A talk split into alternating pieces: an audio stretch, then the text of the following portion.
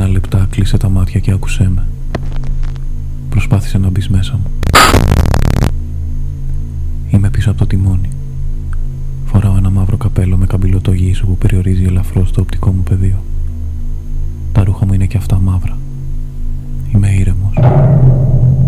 Αν απομονώσω τους εξωτερικούς ήχους, μπορώ να ακούσω το αίμα να κυματίζει μέσα στις φλέβες μου. Με βλέπω και μένα εκεί, καθισμένο σε μια βάρκα που την παρασέρνει το ρεύμα. Το ραδιόφωνο είναι κλειστό. Κάθεται δίπλα μου. Δεν έχει σταματήσει ούτε λεπτό να μιλάει. Δεν αντέχω τη φωνή της. Μιλάει συνέχεια για τη δουλειά της, τους φίλους της, την οικογένειά της, για μέρη που δεν έχει επισκεφτεί. Παραπονιέται για τα θέλω της και τη ζωή της, για τον εαυτό της. Παραπονιέται ασταμάτητα. Δεν την αντέχω. Κάθε της πρόταση, κάθε της λέξη, κάθε ήχος της μου τρυπάει το δέρμα και χαλάει την ηρεμία. Αποφασίστηκα πως ήθελα να ξεκουράσω λίγο τα μάτια μου. Σταμάτησα στην άκρη του δρόμου. Την κοίταξα ανέκφραστος. Μου είπε πως σοβάρεψα απότομα.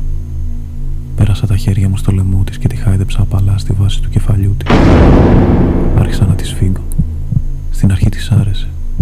Το θεώρησε ειδονικό παιχνίδι ίσως. Συνέχισα να τη σφίγγω όλο και περισσότερο.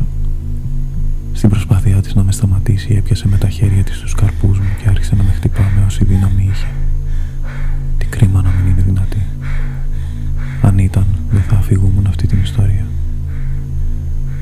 Το πρόσωπό μου παρέμεινε ανέκφραστο. Τα μάτια της άρχισαν να γουρλώνουν όσο έφευγε η τελευταία ανάσα από μέσα της.